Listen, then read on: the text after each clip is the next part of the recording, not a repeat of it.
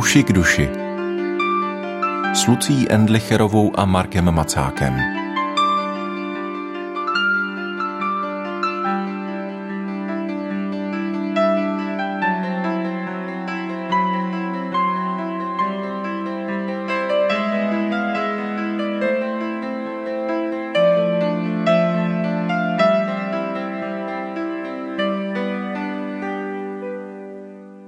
Začali jsme to už minulý týden a dnes doufám, že se dostane ještě na spoustu inspirativních myšlenek. Pořad uši k duši přemýšlí o hledání smyslu, o smyslu plnosti. Já bych se dnes eh, ráda svého tradičního hosta, psychologa Marka Macáka, ptala na hledání smyslu v těžkostech života. Ahoj Marku, vítej. Ahoj. Dobré poslouchání přeje také Lucie Endlicherová. Tak Marku, možná ta úvodní otázka je tahle.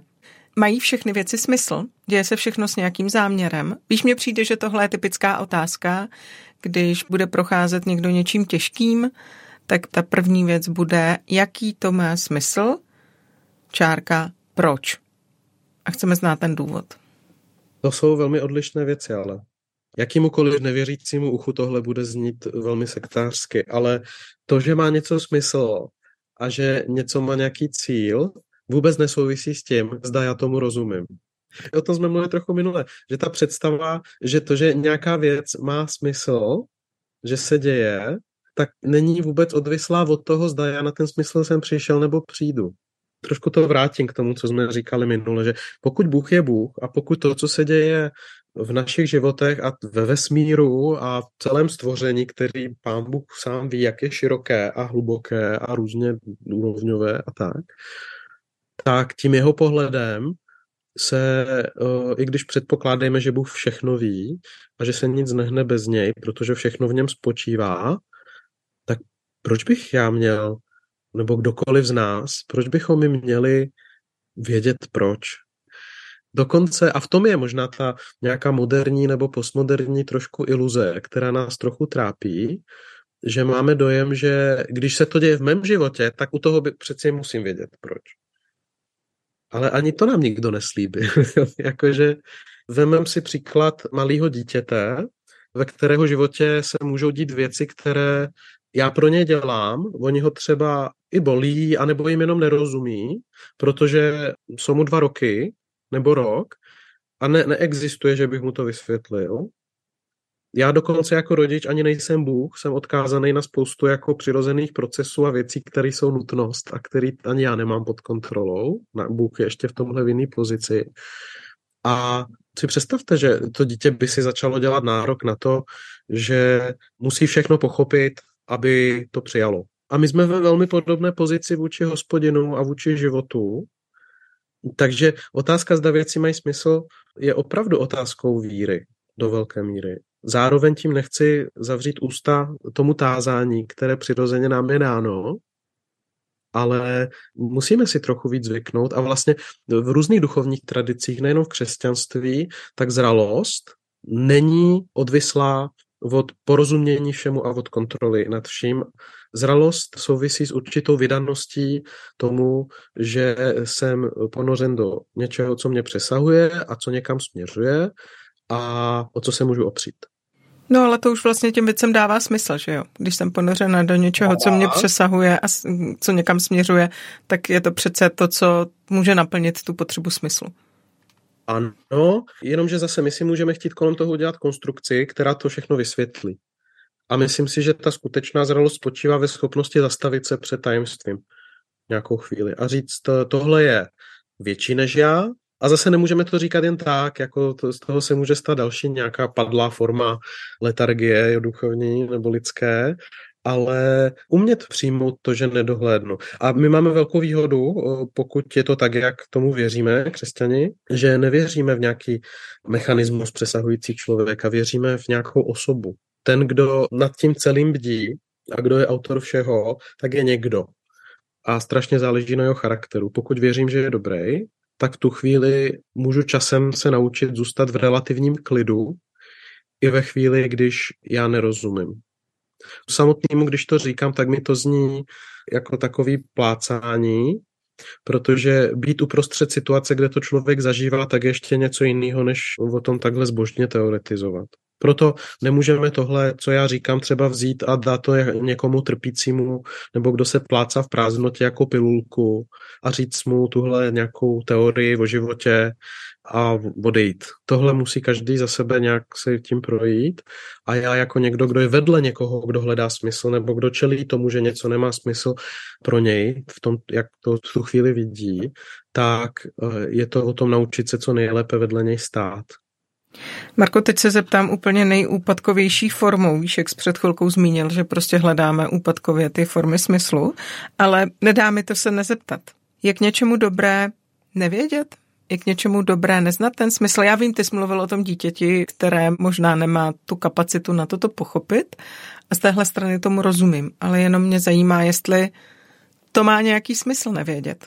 Nemusí být všechno k něčemu dobré, některé věci jsou jenom realita. To je další věc. Jo? My máme ten, že všechno musí jako být nutně k něčemu dobré, jo? ale něco jenom vlastnost reality.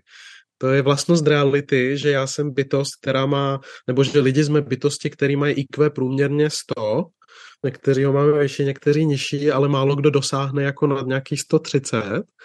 A komplexita reality i jenom čistě na fyzikální rovině, jak je stvořená, abychom ji porozuměli, tak by mohla, možná předpokládá mysl, která by měla IQ 6000.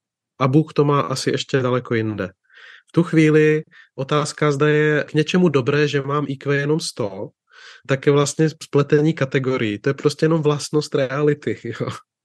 Je dobré si to spíš uvědomit, v tom, že to v nás buduje takovou adekvátní pokoru. V psychoanalýze to řešíme. Malé děti tak mají pocit omnipotence. Mají takový dojem, že oni stvořili všechno, potom zjistí, že to vlastně ne, že oni jsou jako jenom malí bytosti ve, ve světě, který s nima zas tak bezprostředně nesouvisí a potom prochází docela složitým obdobím, kde si zvykají na to, co všechno nemají pod kontrolou. Jo, a u toho se vstekají. A my to sami děláme v životě potom dospělým. Že vlastně postupně zjišťujeme, co všechno nemáme pod kontrolou, čemu všemu nerozumíme a učíme se u toho nevyvádět. Vlastně zvykat si na to, že jsme jenom lidi. A zase, tohle může znít velmi krutě a nedá se to někomu říct automaticky jako odpověď na jeho utrpení nebo jeho tázání, ale my opravdu dovidíme jenom do jisté míry. Když se ptali teologa Karla Barta, myslím, že to bylo, co je nejdůležitější pro teologa, tak on říkal smysl pro humor a dával to do souvislosti s tím, že veškerá nejkomplexnější lidská teologie hospodinu nejspíš zní jako dětské žvatlání.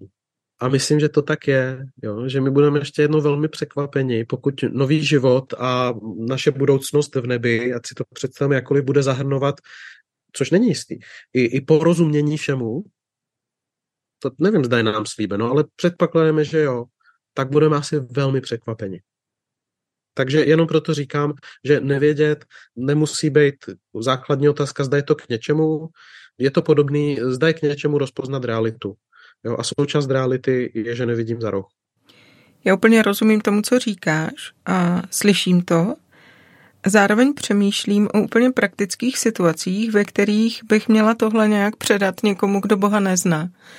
Protože tohle je přece ta nejčastější otázka, že jo?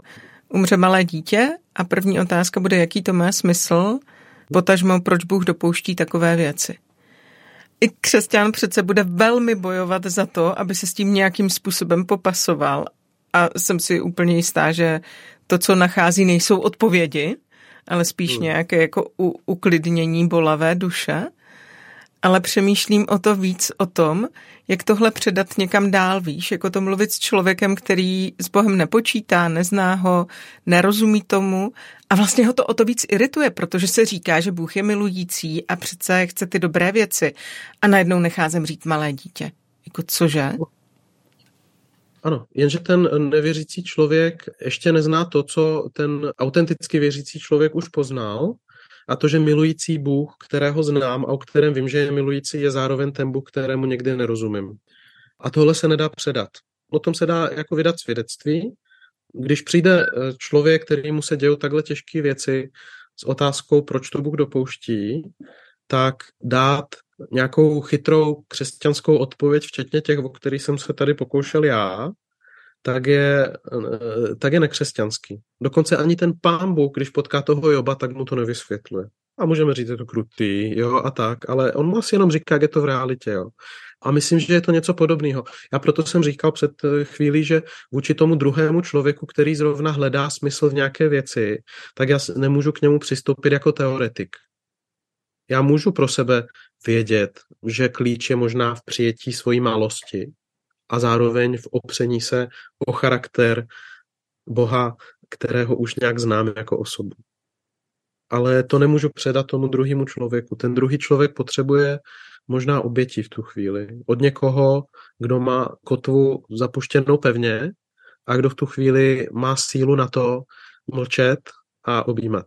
A nebo kdo má sílu v tu chvíli plakat společně.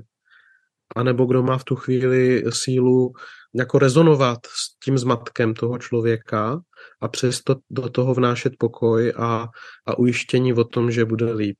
Proto se křesťanství nedá šířit jako, jako teorie dá se šířit jako dotek. A, a myslím, že už v tomhle principu je trochu vidět, že my jsme ty malé omezené bytosti, které navzájem si v tomhle můžou nějak pomáhat, ale ne tím, že jedna malá bytost, která tomu vlastně taky nerozumí, druhý malý bytosti, která tomu nerozumí a je tím víc vyděšená, tak řekne, víš, tady je ta teorie, která ti to vyřeší. Protože ten křesťan v pravdě musí říct, že taky neví. Ten křesťan, který má jistotu v Bohu, pokud už je nějak zkoušený životem trošku a pokud už trochu dospěl, tak taky bude vědět, že neví. On bude vědět třeba, že Bůh je dobrý, to je něco, co přijal vírou a z nějaké zkušenosti.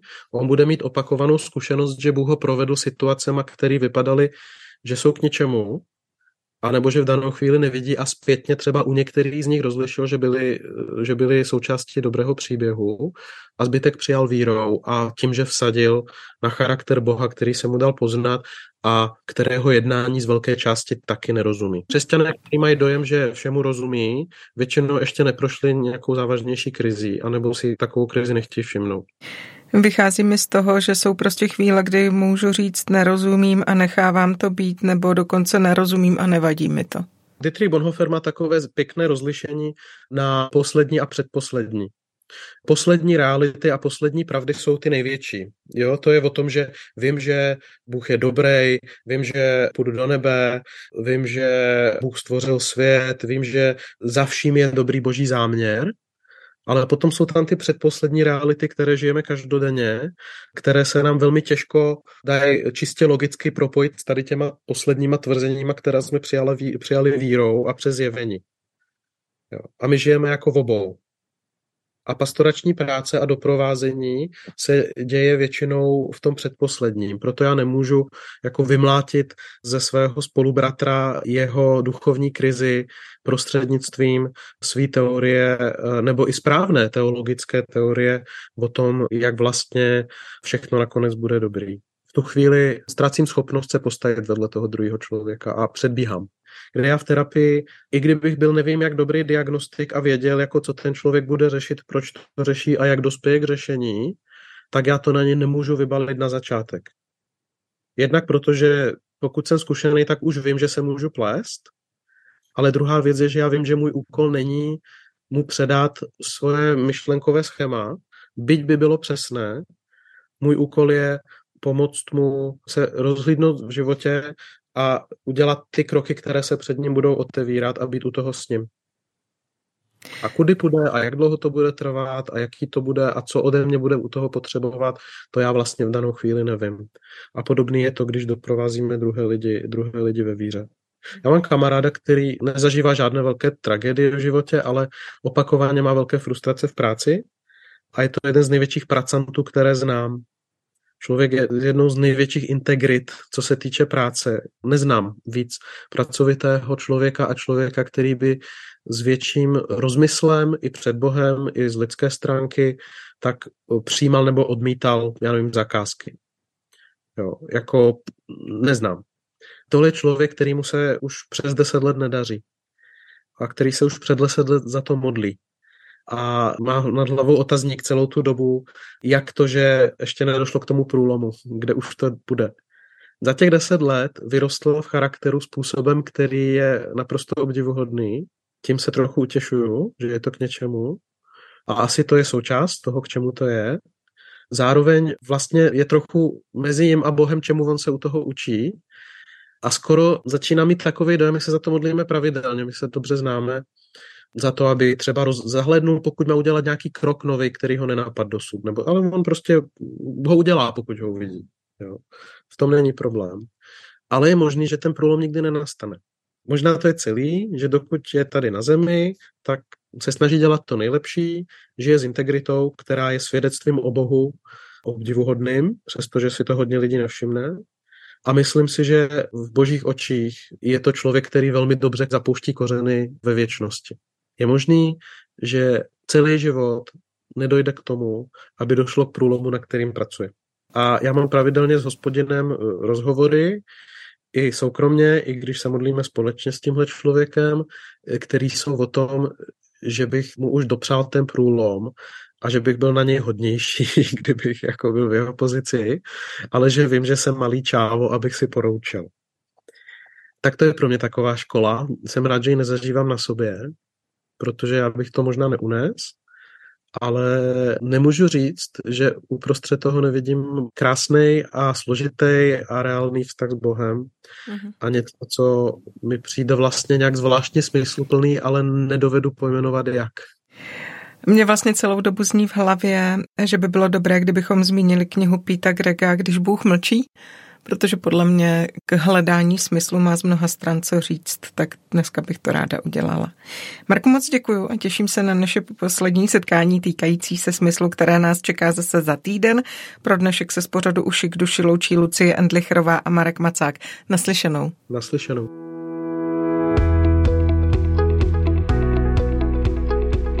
Podcast Uši k duši vznikl na Rádiu 7, které žije z darů posluchačů. Pokud nás budete chtít podpořit, budeme rádi.